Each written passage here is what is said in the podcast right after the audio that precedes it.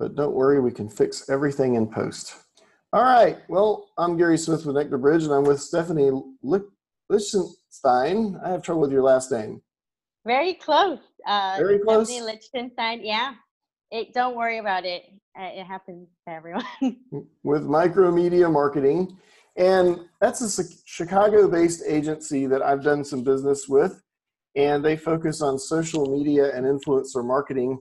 Stephanie, tell us more about your agency. Sure. So I started Micromedia Marketing 2009 in New York City. And I had a background in working with other agencies that offered every service under the sun.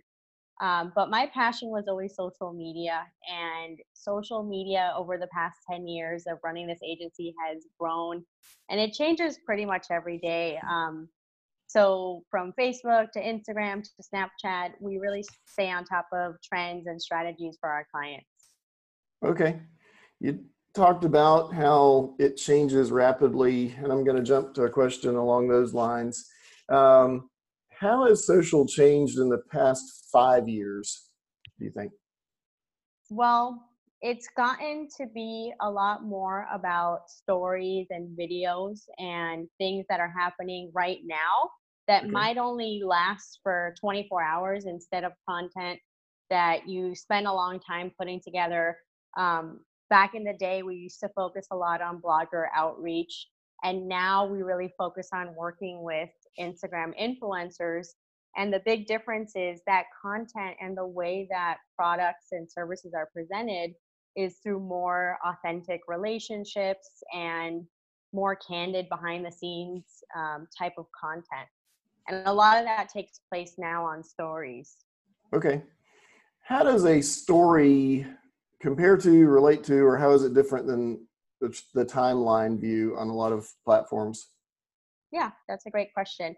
Um, so when we're working out a strategy for a client, we think about topics that people are going to want to see or, or read a little bit more about that are on a consistent basis. So we'll put out a, a content calendar and we'll schedule things out. So let's say we want to get a quote or a testimonial um, from a customer or a client.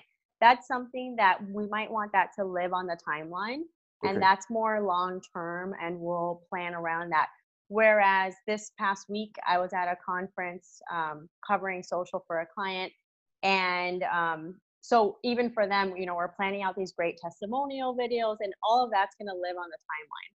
But when I was there, I was taking a lot of behind the scenes footage. So, when speakers were up on stage, I was trying to tweet and do Insta stories of these great, quick snippets, um, maybe just a quick one liner tip that you, we would go out there and we would share in real time on a story. So it's something that might be uh, a little bit shorter. Uh, the the Insta stories are usually like 15 second long videos, and then that's something that is usually in that moment in real time, or it might even be behind the scenes. And then the timeline content is something that is more strategized, and you want that to live on the page long term. Okay, so the the content on stories is more um, the engagement is more short term and tends to happen pretty quickly. Mm-hmm. Yeah. Okay. Um, yeah, I told you before we started rolling about a really probably atrociously bad video I did this morning that was just kind of goofing on the fact that I'm not at Imagine, and it's just my drive to work, and it was just intentionally really boring interstate and walking downtown footage. I think Montgomery. that's pretty fun. we'll I'm gonna I'm gonna check it out when we yeah. get off of this call. Yeah, we'll see what the reaction is.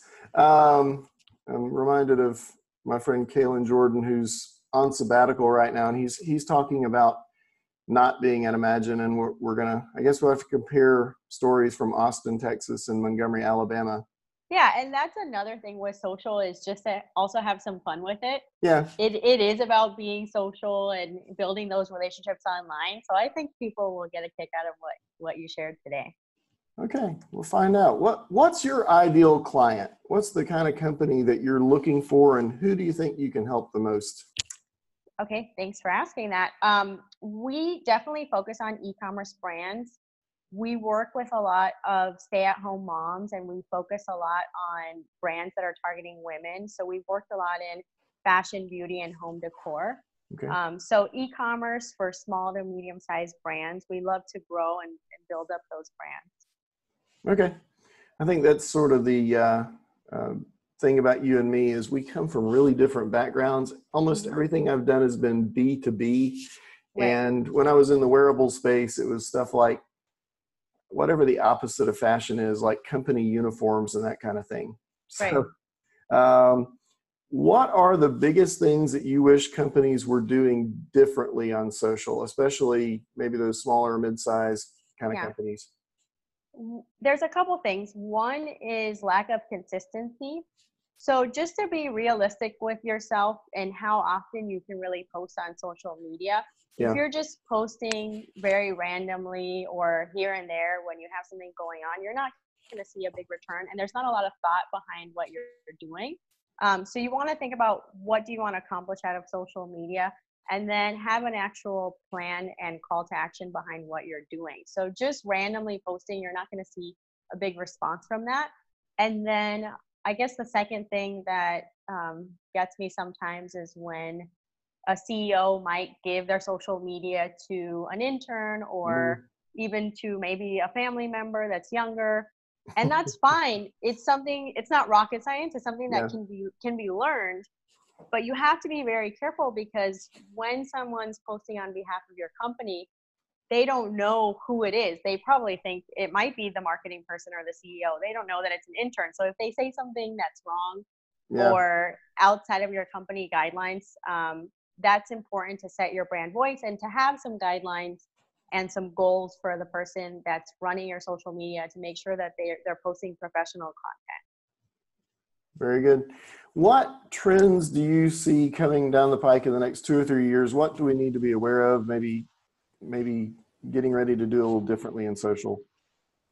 so you know i talked about video and insta stories a lot so it's important even if um, even if you're at your b2b like i was saying at, at this conference last week um, there could be people that are behind the company that are seen as the face of the company a Mhm. lot of clients have content right now that looks like catalog type um, when i first start working with them and and i see this in in b2b as well um, the the photography and the content is very something you would see in a magazine but what people really want to see is not only a product or a service but a testimonial like a video of how someone benefited from your service Right. or a real real person a real customer talking about the product or actually using the product or showcasing how the product is beneficial to them um, that kind of content i think is going to continue to grow and um, you know video is going to continue to grow and also going live and being interactive with your fans um, because now across different platforms. You can you can stream live but you can also answer questions in real time. And i think that's a real benefit too um, as a business to really interact with your audience and not have a one-sided conversation but actually include them in the conversation. And that can help you to pick um, the best products that you're going to release. Like i have clients that do research and development on there before they decide what they're going to do. Like you see Mm. Kickstarter and these different places where people launch and get feedback through social first and um, just including your customers in that conversation could be really beneficial to your company as well Okay. So sort of like prototype it or put it out there and see how it's getting traction in the marketplace before really putting it on the main catalog. yeah having them be a part of that decision process because if you're targeting the right audience you know it can save you a lot of time and money and then you could be a lot more successful with what you roll out Okay. And flip side of that coin, you talked about don't be too much, uh, don't have the images be too slick, too catalog like, be, be social, be conversational. Some of the platforms are increasingly offering, um, well, I'll just say the buy now button or a buy, a buy online functionality right from the platform.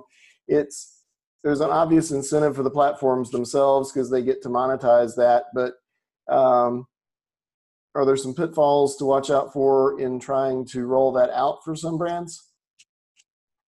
Um, I, some of them that haven't had that before, like Pinterest, are starting to roll it out, Mhm. and it could be a great traffic driver and a great sales driver.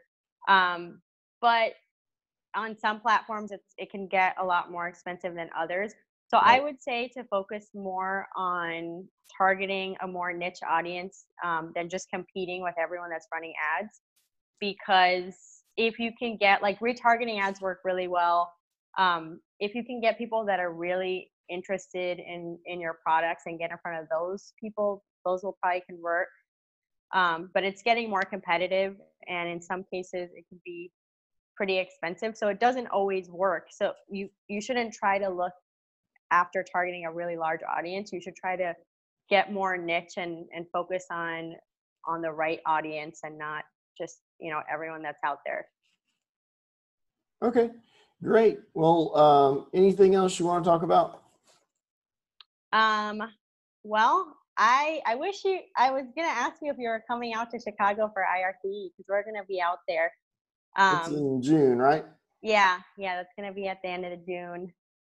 No present plans, but um, hey, I'm getting the wanderlust. As a matter of fact, Yeah, uh, I believe June when you and I saw each other at IRCE last year, that may have been the last time I went anywhere on a major out-of-state work trip. So, um, having in the past gone somewhere like once a month, and frankly getting a little tired yeah, of you traveling. a lot of shows. uh, Yeah. now I'm ready to get out. I'm tan rested and ready. I'm ready, ready to get out there. So well, if not, maybe we could do another video. I'll, Absolutely. I'll call you in from IRC and we can There you what, go. what trends are going on there. Yeah. yeah, that'd be great. Okay. Uh, Thank you for right. having me. Thank Okay. you. Have a good day. You too. See ya.